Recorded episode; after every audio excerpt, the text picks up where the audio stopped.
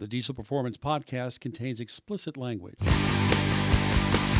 We're making our way back home. I think we'll be all right. Uh, we're going to be going to some pretty deep water. Uh, I'll show you guys right now.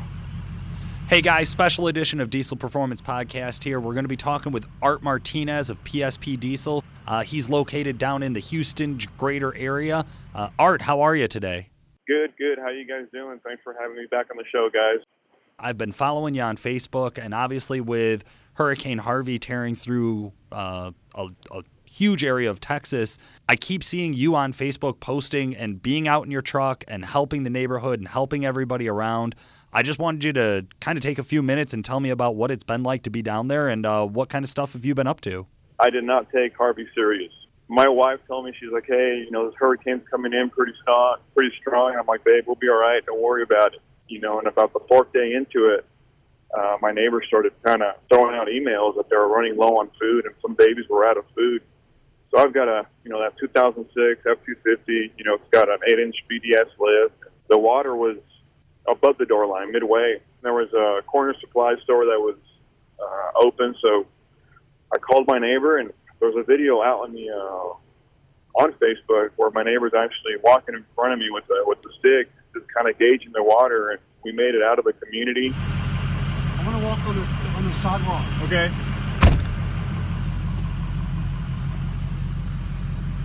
Got Mr. Mike there. He's one of my neighbors. Cool dude. We're going to be gauging how deep the water is. And if we can make it up across where that Toyota's at, we'll be all right.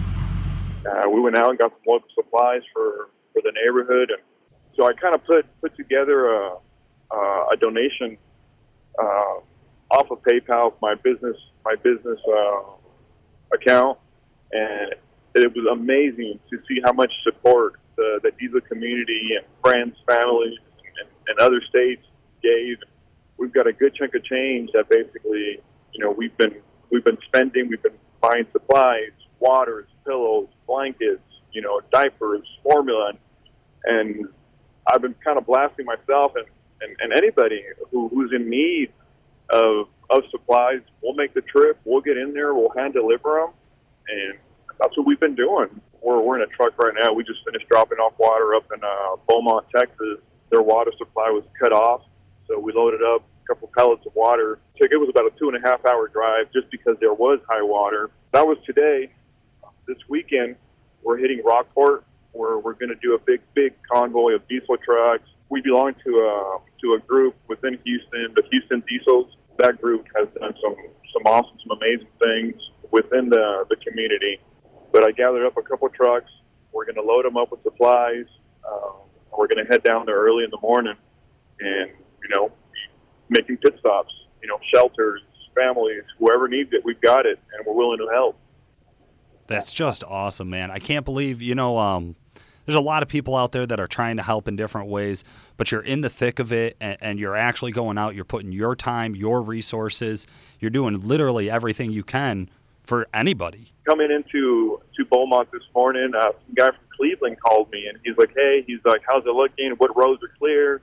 We mapped it out, gave him direction, and he's like, "I'm rolling in in a tractor trailer, 53 footer." He's like, "And it's full of supplies."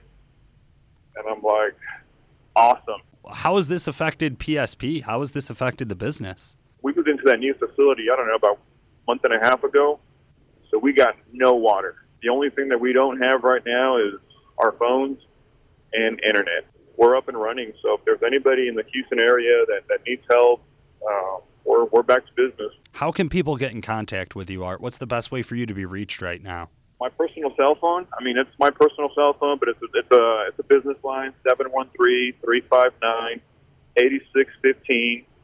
Uh, my personal Facebook, Art Martinez. You know, that's you can send me a private message. You can friend request me. Uh, Instagram. There's. I mean, we've been getting we've been getting numerous requests on, on numerous requests on Facebook, and I've been trying to reply as I'm on the road, kind of doing our thing. But you know, business don't stop. You know, Houston will rebuild and Texas will recover. So that's what we're trying to do, man. We've got a crew on ground at the shop, and we've got a couple of guys uh, out on the streets, you know, trying to show support and, and give supplies.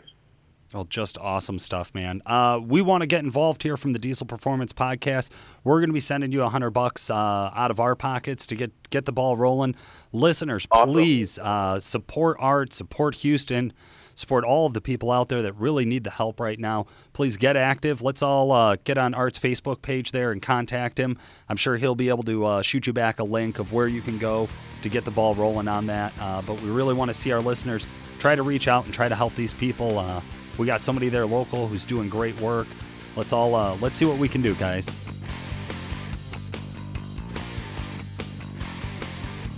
Even if you only got a dollar or two to throw at him, uh, you can jump onto his PayPal account. It's really simple. It's art at pspdiesel.com, or you can call Art 713 359 8615. Also, want to give a huge shout out to the guys over at Exergy Performance. Uh, they've been hooking us up and all of our customers up with those Sportsman injectors. Most popular uh, that I have found for the LB7 and LLY replacement injectors. So, we've had guys with just stock trucks that just needed a replacement.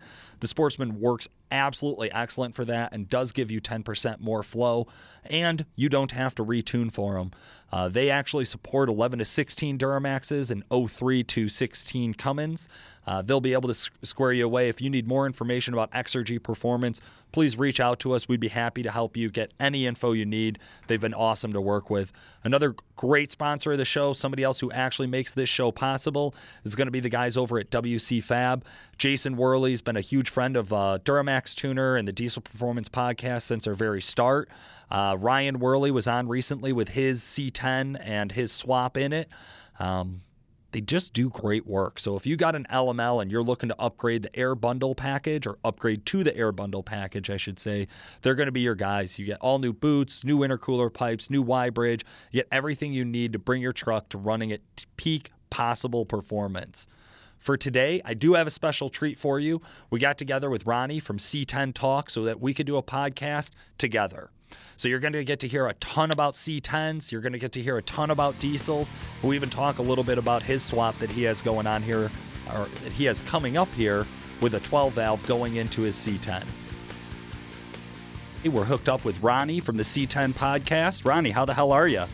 Good, Paul. Good to uh, kind of get on here and uh, just shoot the shit with you, really. Yeah, man, absolutely. Um, Ronnie, we've been a huge fan of your podcast. I think you might have even uh, dredged through and listened to a couple of ours, which we appreciate. Uh, but really, what we want to talk to you about is a message you had sent me the other day about a new project you got going uh, C30 with a 12 valve? Well, that's that's potential. Um, yeah, we don't want to let the cat, out of the bag on that one, but uh, I've got a C30 that I'd like to put the 12 valve in for sure. Um, honestly, the, the my biggest stretch is I picked up the Cummins. I had a Cummins back in 90. Well, I had it 99 to 2006, and uh, I love that damn thing. But um, the key is is do I put it in this specific C10 or C30, if you will, because I feel like it might almost be a waste. It's kind of a novelty. It's kind of a cool truck to put it into. Whereas now I see guys, it's like, hey, bang for your buck, put it in a square body, a four door, a crew cab, something like that, where you're really going to get the most from the perspective of torque, um, horsepower, fuel mileage. And we get a pick. That's the coolest thing. So we, for, I, we joke about it within the group, right? We joke about um, like our dads had to wait, our grandpas had to wait for this cool shit. You know, it's like when's Right. that new mo- when's that LBZ motor coming out? When's the new 24 valve coming out? Well, now we know what's good and we get to go through and hand pick. I like this body style, I like this drivetrain, and I like this power plant. So that's why uh, for my audience, for C10 Nation, you guys out there, Paul and his group, they run Diesel Performance Podcast. It's I found it probably I don't know, man, maybe two months ago, and I, I've been binge listening. I I really I really want to go off track a little bit. I'm sure this is what I'll do the whole show, but I love how you guys did the first three, and you guys were so like, we're not biased. Uh, power strokes suck. We're not biased. Uh, uh, we're, we're going to bring all three big boys into this, and uh, and you guys did a cool job for my audience. If you guys get a chance, we'll link it over. We're cross doing this episode, and uh, I think it's cool to kind of just, you know, if you're driving a daily and you're driving a diesel, Uh, if you want to look at upgrades, uh, for me, I'm I can't I'm going to spend a lot of money with these guys. It's it's really a no brainer. So check it out, and uh, that, that that's kind of where it brings me to listening to you guys, and then you know diving into this conversion and it was perfect once i figured out where you guys were at it was like hey we're going to have conversion month and for my audience you guys did an 85 scottsdale you guys just had ryan on with his 1970 uh, c10 which was in the builder's guide Oh uh, yeah. our, our big c10 builder's guide so you guys have been and then what you did at 58 apache so you guys are speaking our language over here in the chevy truck world Yeah, man. No, it, it's awesome. You know, a lot of us came out of the Chevy truck world, and uh, it, it's it's funny you say that about when we got started. We initially planned on being very unbiased and, and trying to just give good feedback, but there was also this question of like integrity and honesty that came with it. Where when this first launched, I didn't know what a podcast was. So on episode one, that's probably seven days after I listened to my very first podcast ever. Um, our producer came into the office and was like, "Hey, we should do this thing. Who wants to talk?" And everybody looked at me. So it just kind of launched from there. And then as we started doing it, they were like, hey, we don't care if you swear and you can have a beer before the episode. So I was like, fuck it. I hate Power Strokes. Um, which back then, that's just the way it was. You know, now I will say, like, they got a 2012 Power Stroke at the office. I hate admitting it, but it is a blast to drive. There are some, the new six sevens and newer, they're really hot. I do like driving them. It's pretty much an LML with a with an oval on it. But other than that, man, the the swaps have been crazy. They've always had this just amazing pull in the marketplace, whether it's diesel or whether it's gas. I think it's that idea that it, they bring so many people together. You know, when when like you said, when you can go through and cherry pick and come up with this dream truck, it's kind of fucking awesome, right?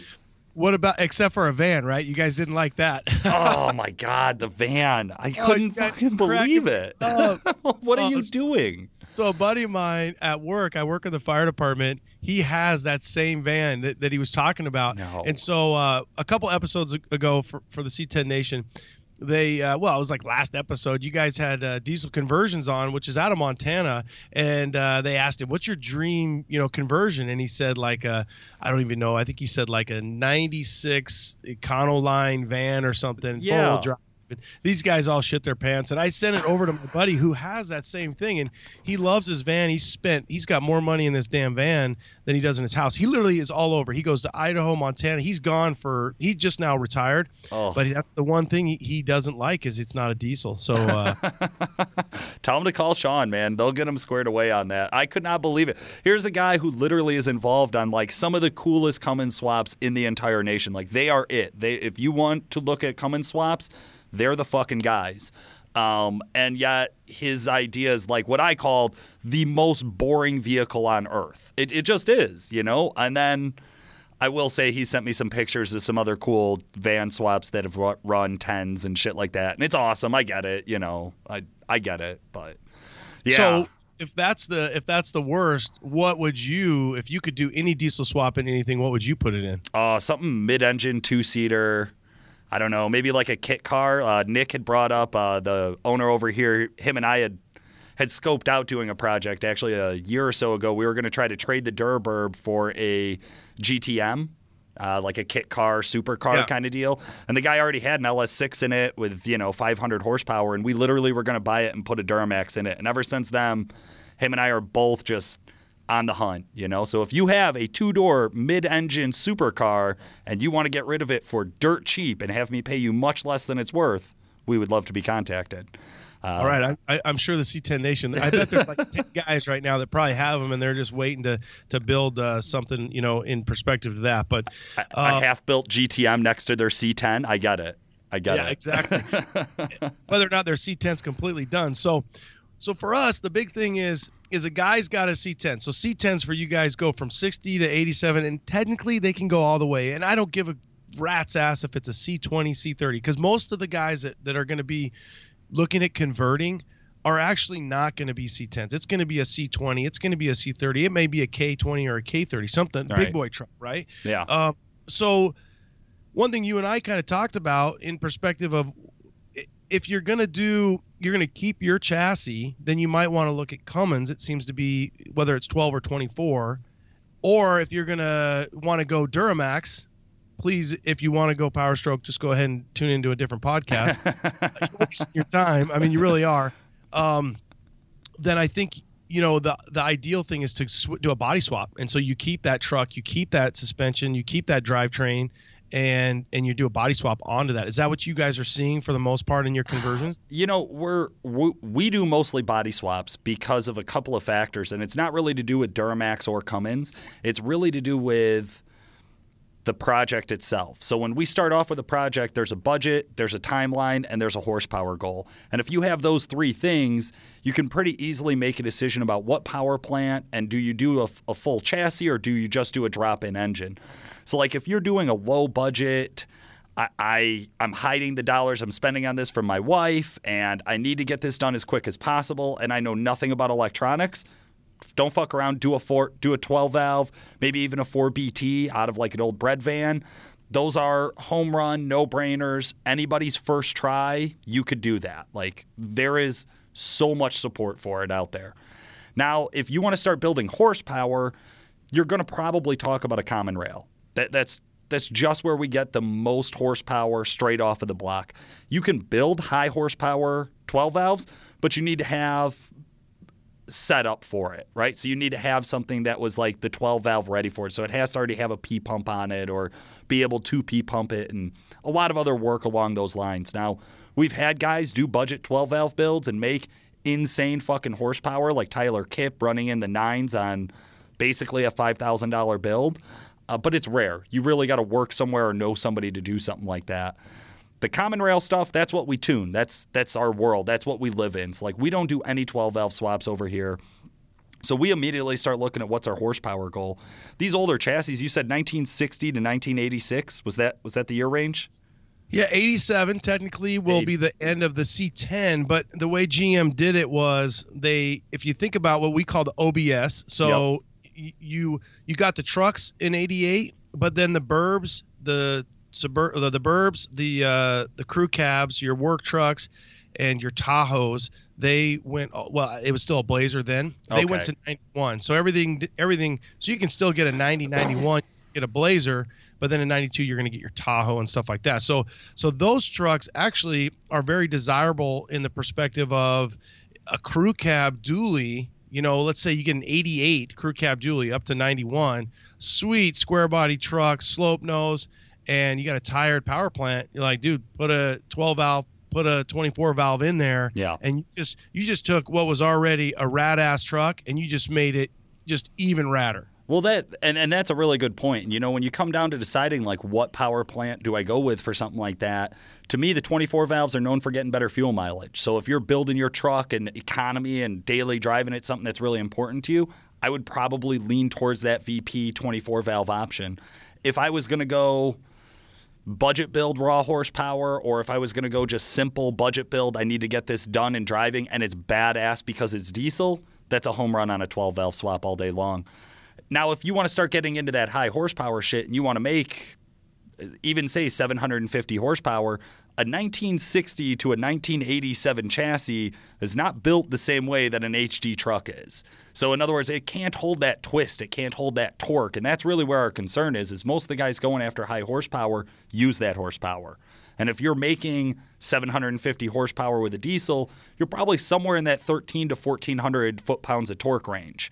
And that's just a lot of force. You know, like the chassis just the older chassis can't hold it. So when it came to doing something like our the 58 Apache over here, there was no question. We actually did one of the videos, the first videos we did on is we laid this frame down as just a rolling frame and it's perfectly level all the way across. There's no drop underneath the door pan. There's nothing. It looks like it's about a quarter inch thick all the way through the whole frame. We're totally, like, yeah. We can't fucking sled pull with this. Like, I cannot hook a trailer to this thing and, and pull it at 700 horsepower and have it stay together. So like for there, there's no question it has to go to a chassis swap. And I think the same thing as we start to get into some of the stuff that has the common rail injection system and it has a lot of other like variable vane turbo technology. There's a lot of huge advantages to going to something that's more complex, but you run into that wiring issue, right? Like anytime you're doing a swap, it's like, well, these two harnesses don't go together. This is square and circle plugs, right? So it it's easier to do your swap if you just put the body onto the chassis. I mean, that's what it comes down to. Well, and you brought up some good points. I mean, when you talk about for for our audience, when you talk about your chassis, if you're going C20 or C30, you're going to have a bigger frame, Yep. but it's not it's not that much bigger. He's right. It's quarter inch versus 316. when it drops down underneath the the firewall, it's going to be 8 inches instead of 6 inches. So it's bigger, but it's bigger for 1972, 1975. it's not bigger for a 2014 HD Duramax kicking ass and taking names. Yeah. So know that when you are considering to put an LBZ, you know, uh, whatever the newer, you know, what a L. You guys really talk about the um, LML, which is uh, 2011. Yeah, LML's my favorite. That's definitely my preferred platform. We don't see a lot of swaps with it. Uh, we see mostly LB7s when it comes down to swaps.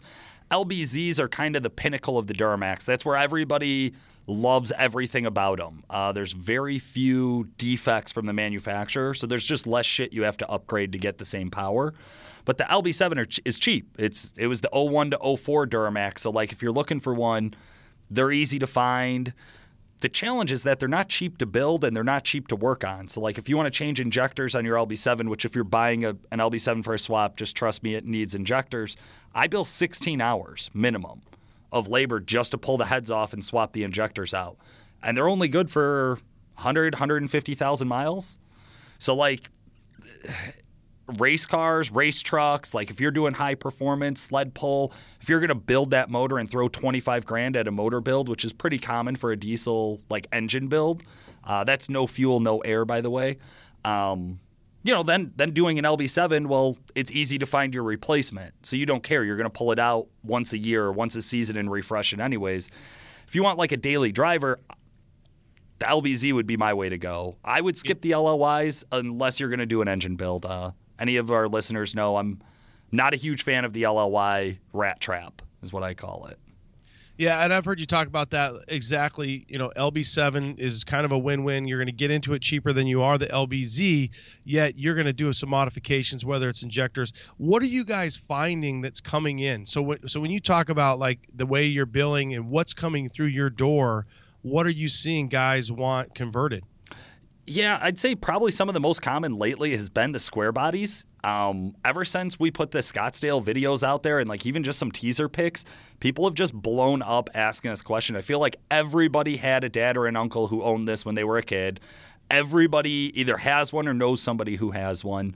Um, so that's been like the most popular request. That and it does not matter what I post on the Durburb, but people go nuts. I get two to three calls every time with somebody who wants to buy it or wants to build a thousand horsepower Durburb. We don't.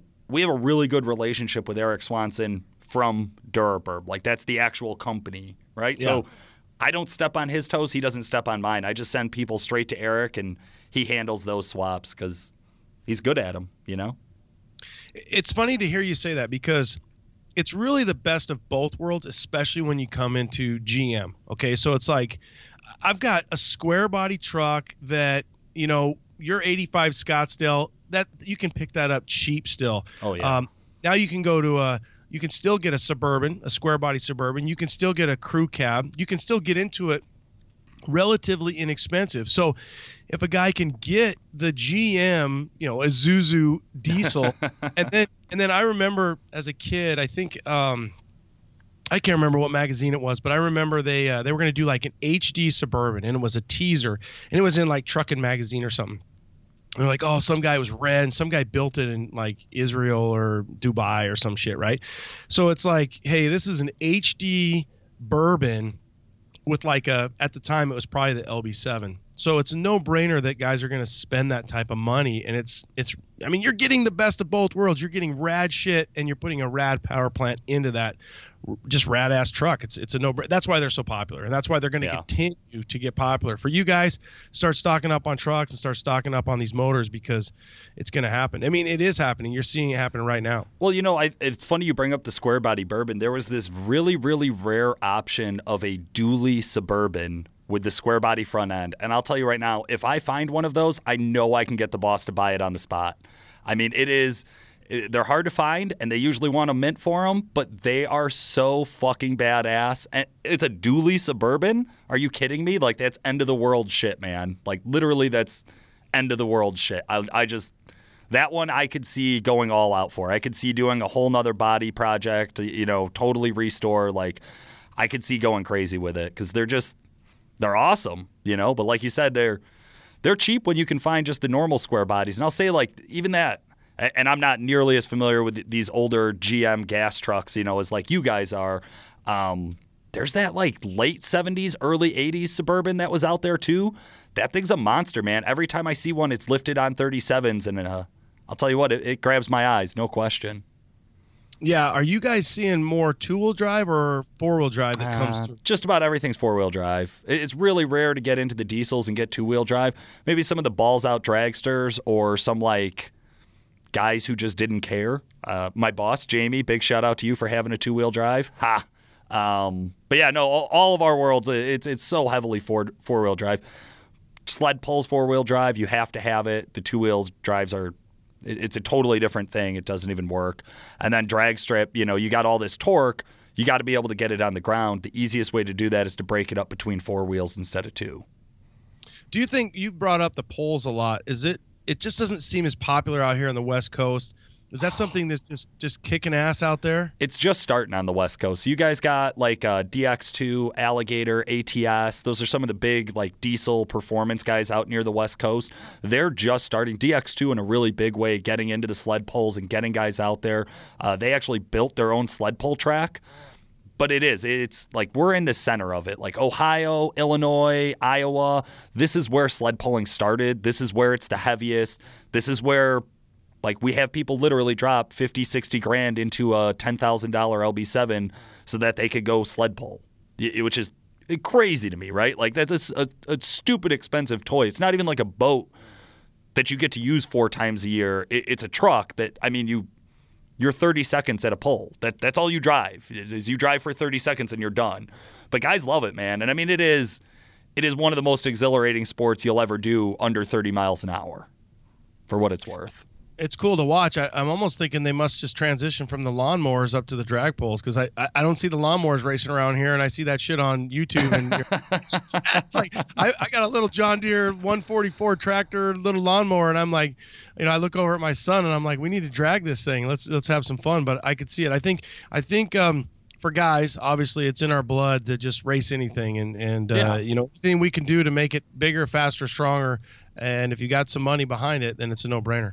You know, I think sled pulls, the big appeal there is like uh, everybody who buys a diesel allegedly buys it for towing, right? So, how do you prove your truck could tow more or is more powerful towing than the guy next to you? And then you got a bunch of redneck farmers like us.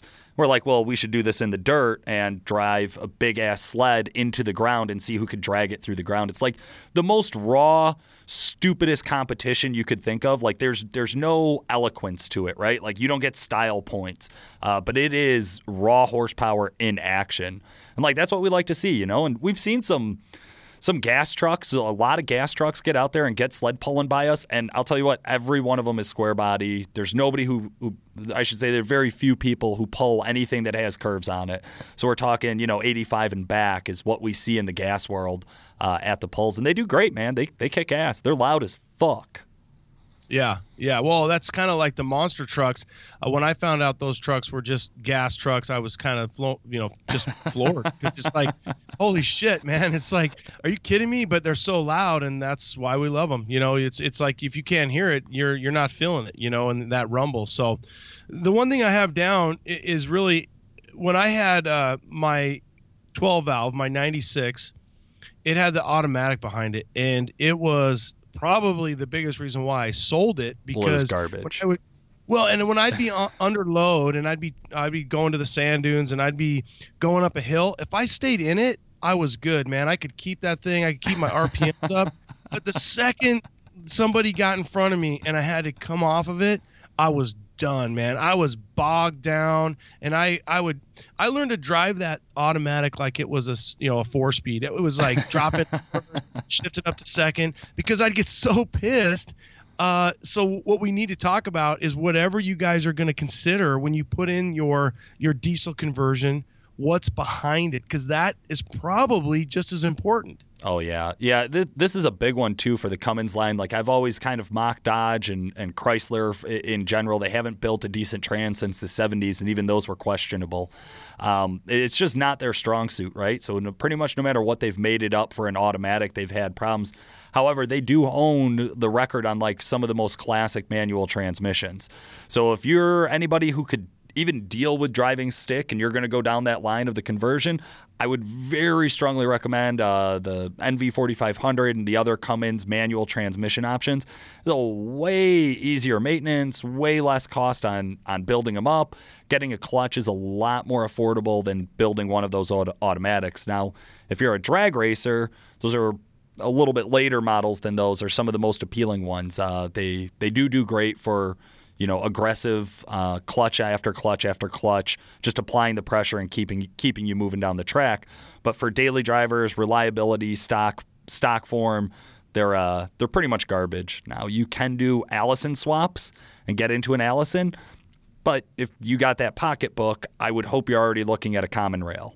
You, you know what I mean? That's like that that big jump there. Like, I guess if you found one and it was a score and you got a deal on it and you could make it all work for a low budget, it could make sense.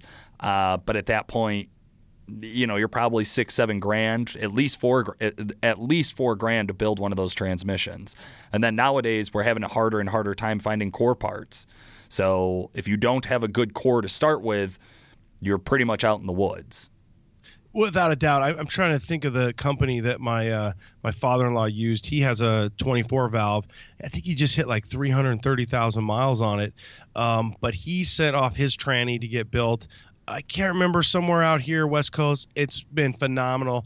And the bottom line is, consider dropping at least I think I think Paul's being nice at least five if not six k on a tranny if you're going automatic versus that 4500 because that 4500 I mean it's going to go all day long and depending on what you're going to do you know if you're going to yeah. shift or not but you want to talk about money you better factor in that tranny and what tranny you're going to run behind whether it's you're going Cummins and we should bring up Duramax, I mean, I know like the vans, they came with the 4L80, whereas obviously having like an LBZ with an Allison, that's what I have for my daily.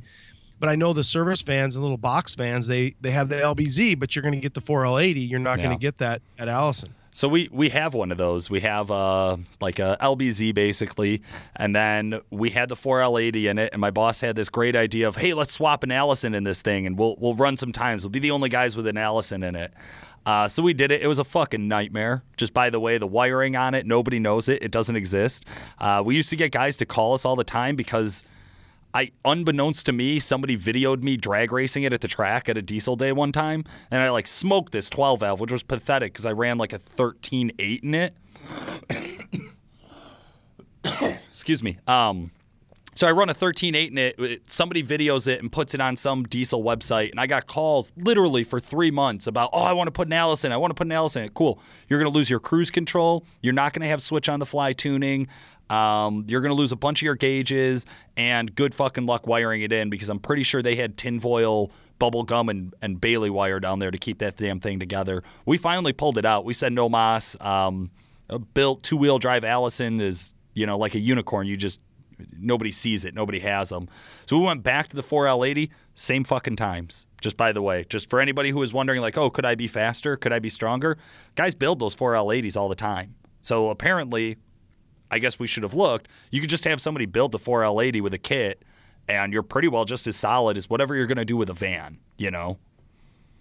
So they, I'm assuming just from, you know, they just like cut everything took the 4L80 out, put the Allison in, and then just figured out like, hey, this wire goes here, you know, a little Doc Hollywood, and just you know made it happen. And next thing you know, you're losing your cruise. You got, I mean, did you tune it? I mean, how oh, are yeah. your shift? Yeah, so so we tuned it. We tuned the engine. We tuned the trans. Um, Without switchable tuning, it's pretty straightforward, but we had to change the operating system. So we had to change a van chassis to a truck operating system. This gets into kind of like the tuning world of this, right? Once we change that operating system, we don't have total support because it's not the same ECU. I know it looks the same and it has the same part number, but it's not the same when I go to flash it. So when I go to flash it, I lose the ability to have switch on the fly tuning, which are all of our other LBZ stuff, like your truck. You have five positions, you rotate the switch, it switches the tune once you change that OS on the van, you lose that. So So then, as far as like dialing it in, you can dial in the trans to, to correct the shift points and apply the correct pressure and things like that. You get a little bit of torque converter lockup strategy on those LBZs, which is nice. Um, but it's not like total control. You know, the newer stuff, the 11 to 16s, I can tell the transmission to do anything and it'll do it properly. The, the 06 is. I got to work with my engine cal and kind of work them together to get the best results. So we got it as good as we could get it. We didn't really have a purpose for the van. Uh, it's kind of for like remote tuning stuff we do once in a while. Uh, but other than that, it wasn't like nobody was driving it every day. Nobody was using it every day. You know, it was kind of just one of those toys that like it was a project and then it sat.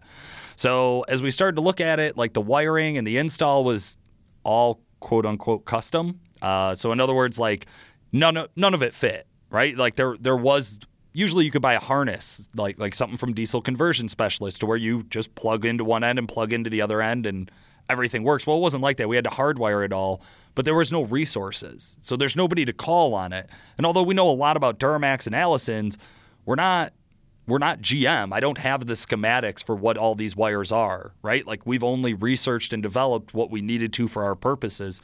So when it got into that project, I remember our mechanic, I want to say like three to five days of just wiring, like just wiring in the transmission.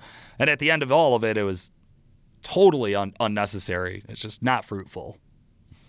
I bet he was so pleasant to be around for that three days and probably about a week after because dude that just sounds like a spaghetti pile of shit You trying sh- to figure that out and then and then not even knowing from a schematic perspective like i mean it's that yeah i mean that would be very hard that would be that's almost impressive like crazy impressive that he was able to do that uh, and then you're driving it down the drag strip to make it even better Uh, if you thought he was in a bad mood then, you should have seen his face when we told him we were going to put the 4L80 back in it. oh yeah that was the like I shot a puppy, his puppy right in front of him, man. That one hurt. That one he was not happy. Yeah hey chuck did you take pictures because we're gonna have you put it back you sons of bitches Right. Yeah. Yeah, we're going to lunch. Let us know how it goes. So, so for for the C10 Nation, if uh, if you're going to do a diesel conversion, you know the one thing we haven't talked about that you guys talk about is going to the 24 valve and that being progr- and that being programmable, whereas the 12 valve is not. And you seem to kind of like those uh, from you know the, the handful of episodes I've caught.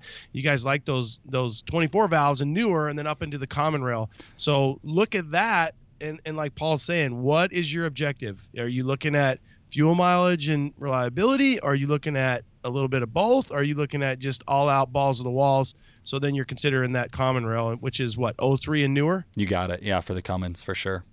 Yeah, it, Okay. it's always a it's always a tough call. You know, I, I wish there was like a simple like matrix you could say this is what I want, so this is what I should go buy. But unfortunately, it, it's just not like that. You know, finally we do have a tuning option for the uh, we call them VP trucks. It's uh, that 98 and a half to 2002.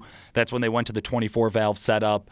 A little bit more uh, electronic controls. Uh, we got a VP pump, which is uh, a lot electronically controlled pump finally, but it doesn't have common rail control. Common rail injection system, we could write anything. You know, you could put any set of injectors, any turbo you want on it, we can make it right. Uh, 24 valves, we have a lot better. It's definitely a growing industry, which is surprising for how old these fucking trucks are. That guys are still buying them and still modifying them. Um, we've made huge strides compared to what's available on the market in tuning. I just I have this like soft spot in my heart for common rail injection because I, I love the science behind it. I love the way that it works. I I know it. You know what I mean? It's it's one of those things where I'm like, if I was going to build any diesel, there's no way it wouldn't be a common rail. Honestly, it'd be really hard for me to imagine a swap that doesn't involve an LBZ. Like personally, because that that's just where my heart is when it comes to doing that. Um, I know at the shop they're starting to talk about doing one of the brand new 2017 engines we got from Gale Banks. Uh, so we actually have the new L5P, which is untunable, uh, but it is badass. So I'm kind of excited to see where that goes. Nick was kicking around some ideas on our last episode about maybe putting it into a, another square body truck or maybe some different other older truck projects. I personally think that. Um, yeah, we'll we'll wait and see. You know, we'll wait and see where it goes or or what how far we take that. Now, what about this like 2.8 that uh, you guys were talking about, where you can get it in a box? I mean, I'm Cummins I've repower. Oh my God! I mean, can you imagine? I think I'm thinking guys have got to be looking at that. You know, looking at a, a crate motor that you can get that's brand new in the box, 2.8 Cummins, and I mean that. I just think the sky's the limit here, guys. So whether or not we keep these old trucks, and then you continue to look at what power plant you want, uh, now you can get one, you know, brand new. I think this would this is going to to like revolutionize diesel swaps. I, I really do wholeheartedly believe that. I've been tracking that Cummins Repower project since they first made their first Facebook post. I am fucking giddy about it, like a schoolgirl just waiting for this thing to come out. I've already started to hear about a few of the leaks. Uh, you know, some guys already have some of the betas, so it's really really cool to see how this is going to progress forward. I know they're marketing it heavily on the Jeep side. They're really thinking that like Jeep owners who want to be off road need like a good fuel efficient solution because God knows Jeeps don't get good gas mileage. But I see this more on your world. I see this more in the trucks, going into like a, a, truck looking for something because now you don't have to do a chassis swap because you're not going to be making, you know, 1,500 foot pounds of torque. However, if you wanted to, there's already guys in Taiwan. This, this 2.8 liter in the Duramax side has been released in Taiwan for a long time. Cummins has had their smaller engines around for a long time overseas and other places. Not this one specifically, but very similar. I think you're going to be able to see huge power gains out of this if you put the money into it. It'll take a few years for the aftermarket community to have that available, but it, it will come. And I think that's where these things are going to be awesome. You're going to be able to have a a C10, which weighs what? 5,000 pounds, 5,600 pounds curb weight, pretty common. Yeah, no, I don't even think even depending short wheelbase, I don't even think they're that much to be honest with you. I mean, they're so so you look at the frame, you look at a guy putting that in. So more of your short bed, you know, your single cab short bed, single cab long bed. Most guys cut them down now. The biggest conversion for us in the C10 world is taking a long bed and making a short bed. That's by far the conversion. Uh, and then really LS. I mean, LS is a huge thing. So whether it's you know four eight five three uh, six zero, you know, those are the big things guys are doing. But now I think, kind of like you said, this West Coast thing, this East Coast thing, pushing this West Coast thing, you're going to continue to see more and more. A good buddy of mine, Big Ten Garage, Jason Bowman, he put a 12 valve in his 77 crew cab uh, square body dually. He just got done putting one in a suburban, which was in a 69 to 70 suburban, but he actually put the uh, let's see uh, the VE pump, so the 89 to 93. I think the what is that? Is that considered first gen or first gen is a 90? Yeah, first gen. So he put that in this in this suburban, and. He lives by me, so I kind of watch him. You know, I kind of check out. He's kind of one of the biggest reasons why I actually had the balls or the wherewithal to even buy this, you know, Cummins and decide. but uh, I watch what he does. You know, the big thing for the guys is what, how do you mount this thing? You know, how you? It's not like you're just taking your big block mounts or your you know s- small block mounts and you're putting it in there. He's actually on the suburban. He had to kind of notch the frame pretty good and then reinforce it, build a bracket now there's a guy that lives, you know, here in Phoenix, just up the road from me, and he, uh, Dirty Dingo, he's looking at maybe making some different motor mounts. Um, that obviously might be something you guys either do or look to do. How'd you guys do it on your Scottsdale? Uh, well, that's a that's a body swap. Oh, yeah. yeah. Yeah, you had the body swap. Yeah. So I wonder how Diesel Conversions does it if they if they because really you're going to have to have some sort of different motor mounts, and that you know the, the funny thing about the 12 valve is it goes all the way back, sits right there on that firewall. It, goes right to the firewall, and then you've got exhaust, you've got you know where there's a tranny going to be. Um, so there's a lot of little things that you know as you guys continue to grow this segment of our aftermarket world and that smaller 2.8 is going to be a no-brainer because you got you got you know you got a shit ton of room in there Well, it's it's you got the room, and I think you're going to have like this awesome finished product where, like you said, you're going to have a warranty on your engine. Nobody with a swap has a fucking warranty on their engine, but you're also going to get killer fuel mileage. You got something that weighs nothing compared to the trucks that these usually go in, and you and it's going to just run forever. So, like, as opposed to the guys who do a swap and then change something a, while later, or then maybe even change the whole drive line five years down the road, I don't think that's going to be the way it is. I think guys are going to put this in, and all of a sudden they're going to be like, "Holy shit! I have a practical daily driver." You know, you do an LS swap and a bunch of bunch of mods to it. You you can't get better than 12 miles to the gallon. It sounds nasty, but you can't drive it in your neighborhood. You know what I mean? Like it starts to become a more and more restrictive use car. Um, I think with the 2.8 liters, you're going to get something that People are like, fuck, man, I can buy this, you know, whatever, this 65, throw a 2.8 liter in it and drive it every day because the cost of ownership is going to be dirt cheap on it. dude, bingo. I mean, you guys, you go to buy a new truck right now, not 30, not 40. I, I laugh at how, you know, for me, I have a couple original titles for some of my trucks. 2200 bucks. I mean, we're, you're, you're under three grand. Grandma or grandpa or mom or dad, they dropped no more than 3500 bucks on a truck. And to think that, you know, not me, I know what I paid for my 07 Classic, which is just a fancy way, word of saying leftover. Uh, it's really what it is. But I wanted the LBZ. I knew what I wanted, and I like the body style of the 07 Classic versus the newer truck. Yeah. But uh, I know what I paid for that truck. I paid 44k in 06, uh, December of 06. I bought that truck. So now guys at work are dropping 75. I know a guy who's got a 16 dually, a crew cab dually, big boy rodeo truck, and he's got like 85 in his truck. Holy fuck. I mean, That's supercar money. It's it's literally. I mean, maybe not like balls out supercar. Like you're not driving a Ferrari, but you get into a Porsche for that. I'm just saying. yeah, no, without a doubt. Now he's got the Denali and so on and so forth, but you're not getting in a, a newer 16, 17 um, shit around the corner 18 Denali, even whatever nice truck. I don't. You can't get in a truck for 50k, man. I mean, No. it's tough if you're depending on what you're looking at. But that's what's so cool about these old trucks. You can find a C10, C20, C30, K10, K20. You can still find them. You can find them for under five. Let's just say under seven or eight because you find a Primo, and now you can get this 2.8, or you can go find a 12 valve, 24 valve. You know, LB7, maybe an LBZ if you if you're lucky, and now you've got something that's going to last you.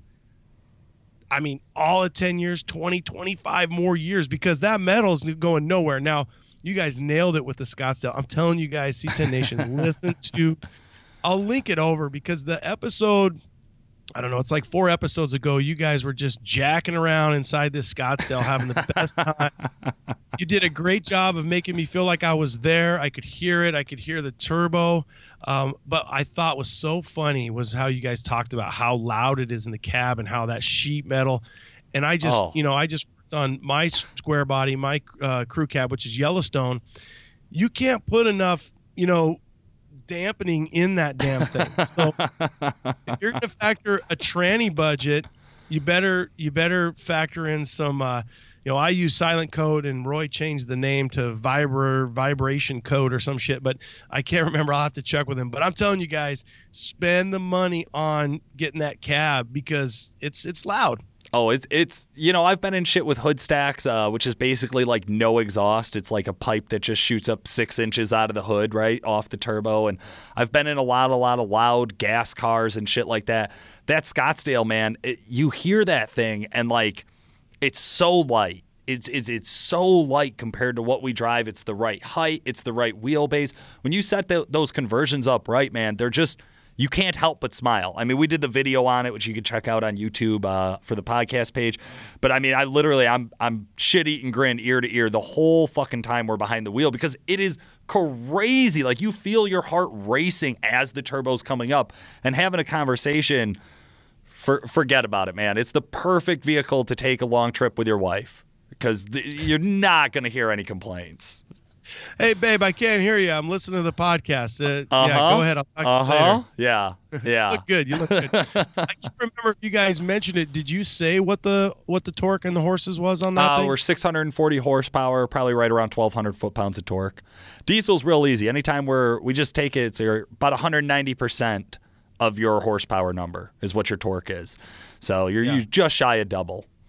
But yeah, Okay, so now let's go into my audience dailies. Okay, I, I'm going to say 30% of us drive diesels daily. So whether it's, uh, I, there's probably some power strokes out. I doubt it. I doubt C10 guys, but but I do think that there are some um, I'm that sure, are probably yeah. running power strokes. Um, what what do you guys? What are you offering? So you guys are the tuners. You guys are tuner specialists. Um, what about maintenance, taking care of it? You know, kind of going from a crossover to their old C10 conversion and then getting into their daily and taking care of them on their daily. Gotcha. So so obviously I'm host at Diesel Performance Podcast. Uh, that's where I get to have the most amount of fun. But I do actually have a real job, and that's working at Duramax Tuner, Calibrated Power. We're the same company, um, so we specialize in diesel performance, pretty much for your Duramax, Cummins, and very soon to come the 11 to 16 Power Strokes. Um, it's tuning, man. Like that's where we started. That's that's where the blood is at. You know, is uh, we started with custom EFI live tuning on the Duramaxes back when it very first was released. Now we do MM3 tuning, which is like a custom touchscreen monitor uh, for the Cummins 98 and a half to 2017. We also manufacture turbos in house, which has been a lot of fun to see that that project go from the first idea to when we had somebody else we designed it. We had somebody else make it. Now we're actually making turbos in house. It's it's really fucking cool.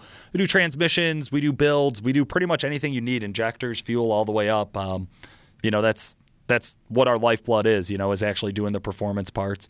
The Duramax stuff is really big for us, especially the newer, the more popular it is. So the LML emissions equipped performance. That's probably what we're most known for right now. Uh, that and our turbo line, the Stealth 64 turbos do you see most of the stuff coming in house, or do you are you shipping products? How ninety percent of my business is shipped. Yeah, yeah, we're we're mail order, so I have uh, I think we're up to just over three hundred dealers across the country. Uh, so we work with all the way from the big XDP alligator thoroughbred type guys, uh, all the way down to the small guys that are just a one man crew running a running a shop on it as his side hustle. We work with just about everybody that we can to be able to get tunes on customers' trucks. So there's some different tools that like some shops have to be able to flash a lot of trucks. Other mail orders just drop ship the product. So pretty much wherever you're shopping for diesel performance, we should be there. You know, the one thing I really liked, you guys, somebody said it, I, it may have been you, Paul, but uh, kind of like why I liked the LBZ was, and I knew that I was going to buy the classic was because I knew from what I had researched and read was that, hey, you know, the government, the EPA is coming down, you know, oh, it's Obama. He's going to st- take all our diesels away. uh, essentially, was that the emissions was going to change, and I see it in in our fire trucks. I mean, literally, we used to lay two pre-connect hose lines in, on our front bumper, and then they said we can't have that because we got to have so much airflow on our fire trucks for emissions. Well, now you've got DEF and you've got so many different things. But one thing I really, I just like that you said I like like the you, uh, again I'm paraphrasing for you, but it was essentially the LML in the sense that even with the new emissions stuff that you have, you're still able to do amazing things with those trucks. So don't feel like because I feel like a lot of my audience we're going to be old school. We like old school trucks. We want, you know, less is more. I want more fuel. I don't want emissions. I don't want because half the time we got, you know, for us in Phoenix, we got to go through emissions, you know, depending on how you're registering your truck. But uh, you're dealing with that all the time. And and the bottom line was to, to hear you guys say, hey, these even though these trucks are you know, uh, EPA'd out, there's still a lot you can do with them. Yeah, man, absolutely. You know, when it, when it first rolled out, we hated emissions as much as anybody else. You know, the idea that they were going to put this big ass filter on my exhaust and force me to pump exhaust back into my intake seemed crazy.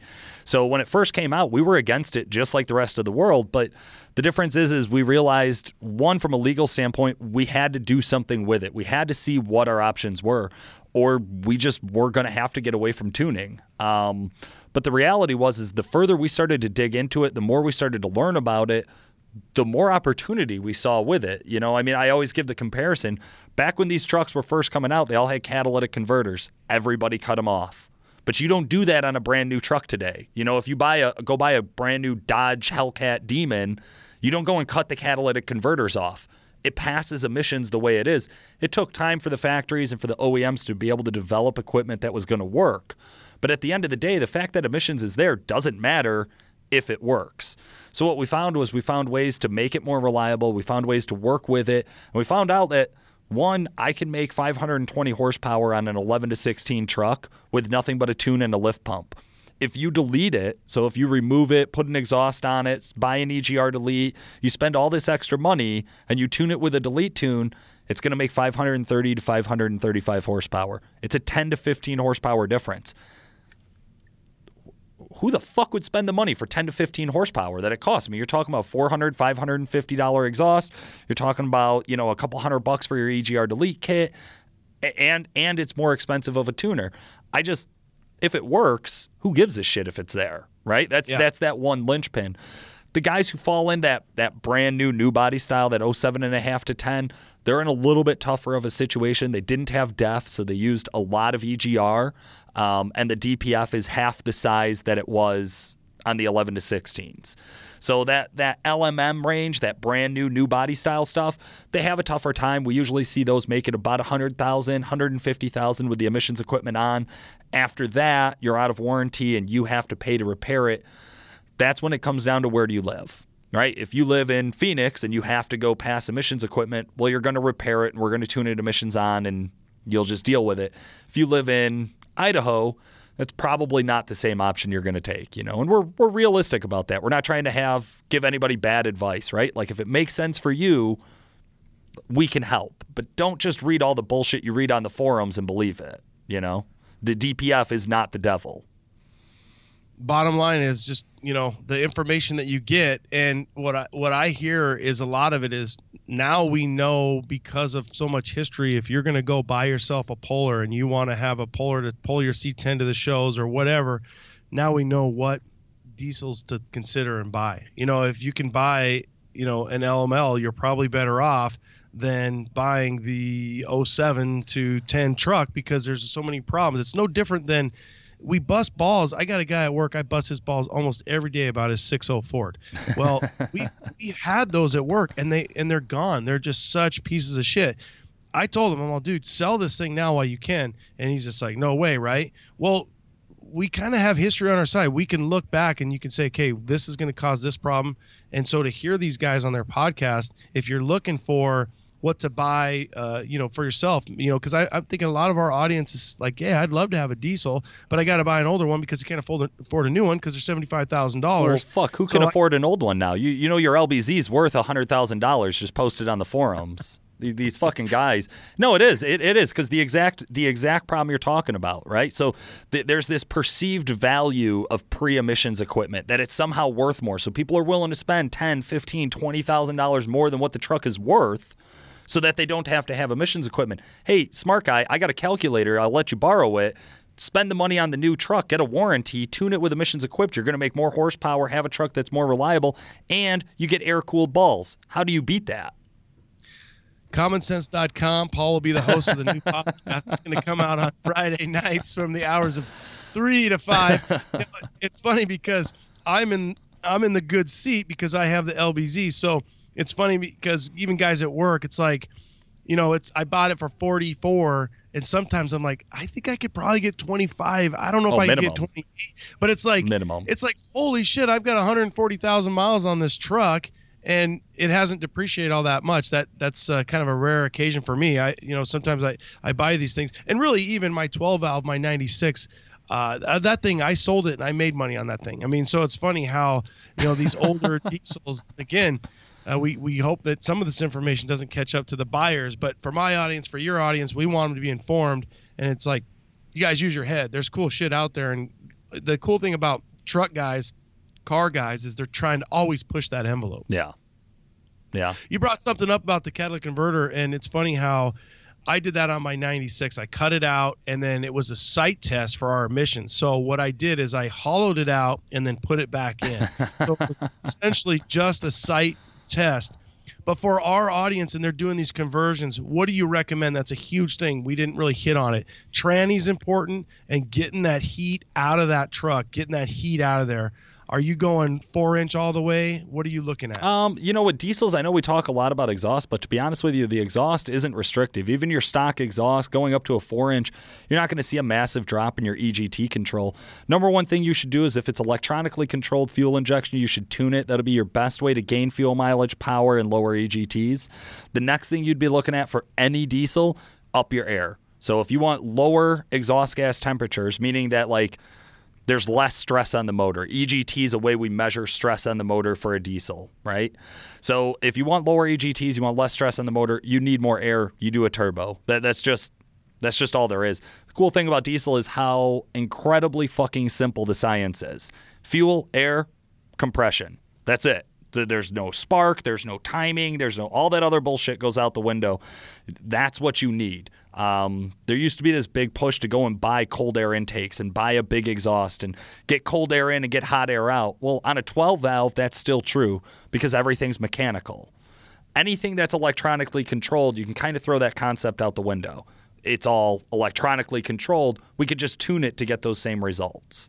So that's why I say tuning's your first step. If tuning's not enough, you have your tranny sorted out. Your next thing is doing a turbo. Then, if you want real power, we're going to do a turbo and a fuel system, and that'll that's all there is to it. Cool. There you guys go. I mean, you can hopefully we gave you just enough to just get your asses in trouble um, the, the, the, overall thing you do if you're listening to c10 talk you need to listen to these guys it, it's a no-brainer and if uh, if we can help you, we will. I mean, I I know enough just to get me in trouble. I mean, the the diesels are fun. I like the reliability. I get in, it starts up. Um, you know, we don't get that cold here, so that's one thing. You know, although you know it is funny to think that guys do plug them in here in Arizona. Sometimes I, I go out to the fire station. Sometimes a guy will have one plugged in in the back of the station. I'm like, "What the hell are you doing?" He's like, "Yeah, I don't want my truck to get too cold." You're like, "Dude, we live in Arizona." It's right, not below freezing. You don't need to plug it in. Good rule of thumb. No, thank you so much for having me on today, Ronnie. I really appreciate it. We're going to be posting this with Diesel Performance Podcast as well. Guys, make sure you take a minute, check out C10 Podcast. Ronnie's been doing this for a little while. Uh, it's an awesome, awesome show. I'm definitely a fan of the show. I listen for every episode. We want all of you guys to jump over there and check it out as well. Paul, how do we get a hold of you if they if the guys want to reach out to you? What's the best way to get a hold of you guys? Uh, they're at the shop. You personally, what's the best way? Yeah, so uh, definitely if you're looking for just general advice, especially if it's about swaps or something that's maybe off brand for Duramax Tuner, reach out to us at the podcast. We have a Facebook page. If you send us a message, I'm usually the one to reply, either me, myself or my co-host Chris Ehmke. Uh, we'll get back to you within a day or two. Otherwise, you can always hit me up at the shop, Duramax Tuner. I'm at 815 568 7920. I'm extension 2122. Ronnie, for our listeners, if they want to learn more about C10s, what's a great way to get a hold of you? Same. C10 Talk. Uh, they can email me, Ronnie, R O N N I E, at C10 Talk. Uh, Instagram is probably where we spend most of our time, either uh, C10 Talk or C10.nation. And then our, our uh, homepage is C10nation.com. And that's where you can find gear, uh, different you know different things from uh, the podcast, uh, everything that we have going on. We'll be out in Texas. We're going out to a show uh, here in a couple weeks, so we'll be out there. Not going to make it all the way to Illinois. I will say, which is funny, is on my schematics. I think Illinois is is uh, like number five at worst number six so there's a lot of c10 guys hanging out over there uh, we always hear about texas cali arizona florida but uh, you know, Illinois and you guys are repping pretty good out there, so that's kind of a cool thing. A lot of C10 fans out this way, man, for sure. We see them on the roads all the time, which is shocking with the amount of salt we have, but guys get them out in the summer for sure. Yeah, and then they can repair them.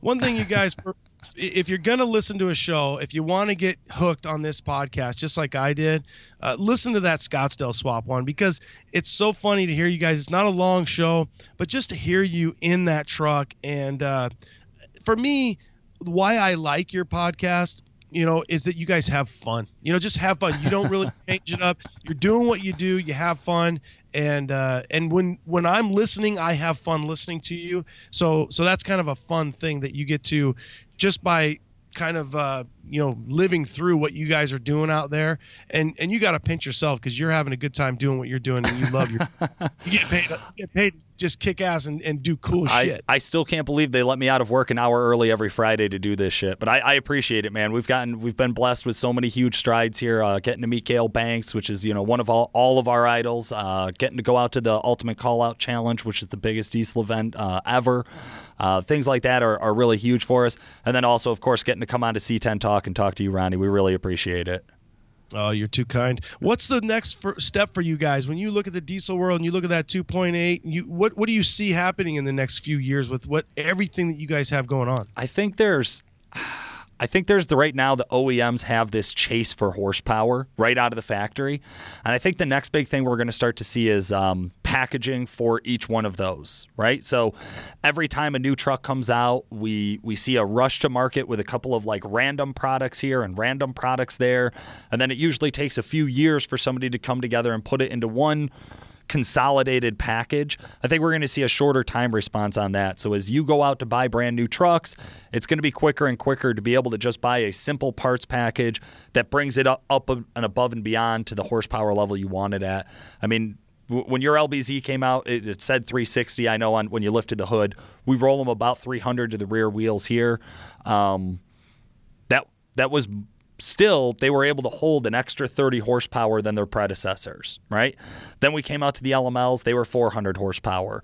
Well, you used to have like you would have to build your trans to be able to do more than 400 horsepower. But on an LML, all I have to do is a tune and a lift pump and I'm at 500. With the L5P is already at 445 horsepower. Once we're able to tune it, we'll get a better idea of how far we can take that. But it seems like every few years that that daily driver horsepower number, you know, where people are like, no, you can drive your truck at 500 every day, or you could drive your truck at 600 every day. Eventually, we're just going to get to that point to where we're like, hey, guys, you can do a thousand horsepower every day. I mean, we could do that package now, but it's expensive, right? And so that cost per horsepower is getting cheaper and cheaper. That's why I think those the the parts packages to do it all at one time and guys just be done is uh is probably what the next big phase is for diesel. I remember when Dino, Dino's a big guy in the C10 world, when he got his first, I think he got an LB7, which was his first diesel, and now he's got a 17. Once you go diesel, you don't go back. That's it. Uh, it's just one of those things where if you pull with a big block truck, you've got an old square body, maybe an OBS truck, and you've got the Tonawanda 454 in there, and that, that thing was so rad when it came out, you know, in the early 90s and then you go to a diesel truck and you're pulling your truck, you're pulling your fifth wheel, you're going camping, whatever it is that you're pulling, and you can constantly stay in that, and it, it's it's uh it's a habit. You just you want it and you want more. So that kind of going full circle. That's kind of funny to hear that you know I'm saying the same thing about your diesel pull, and you're telling me that guys are getting 500 plus horsepower out of new trucks that are emisshified, and it's a no brainer. So it's cool shit, man. Awesome. Well, thank you so much for your time today, Ronnie. I really appreciate it, man. Okay, buddy. So this is going to post for these guys tonight. Uh, today it's Friday. The I don't know. Is it the first? It yeah, is the first. first. So, so uh, for me and my audience, I don't know if I'll be getting it out that fast. I probably won't. But uh, yeah, Paul, is cool. Uh, good to, to kind of just meet you finally. And I love what you guys are doing. Stay in touch, and, and we'll go from there. Awesome, man. Thanks so much. Have a great night. Have a good weekend and uh, beer 30, dude. Sold. Talk to you later. Man, Ronnie was filled with great information. I'm so glad that we got a chance to catch up with him. Guys, if you're looking for more about C10s, if you're passionate about that old body style, C10talk.com, uh, or I'm sorry, C10nation.com, or the C10 Talk on your podcast app. Ronnie, thanks again so much for uh, taking some time out to talk with me. Listeners, thank you so much for making it all the way through. Again, please donate to art at pspdiesel.com and make sure you check out Ronnie Wetch at C10 Talk. Uh, everybody's just been great. Thank you so much for listening. Have a great night.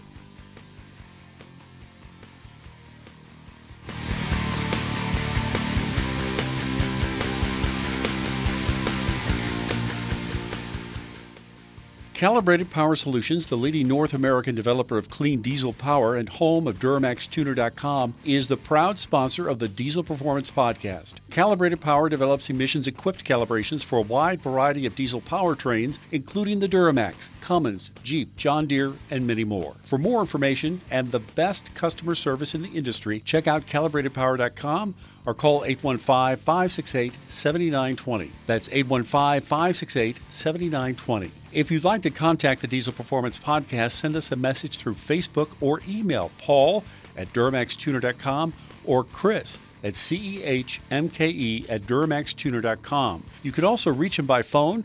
Chris's extension is 2121, Paul's is 2122.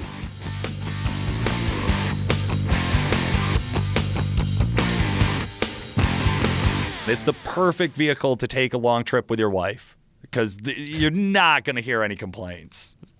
Hey, babe, I can't hear you. I'm listening to the podcast. Uh, Uh-huh. Yeah, go ahead. To you Uh huh. Yeah. Yeah.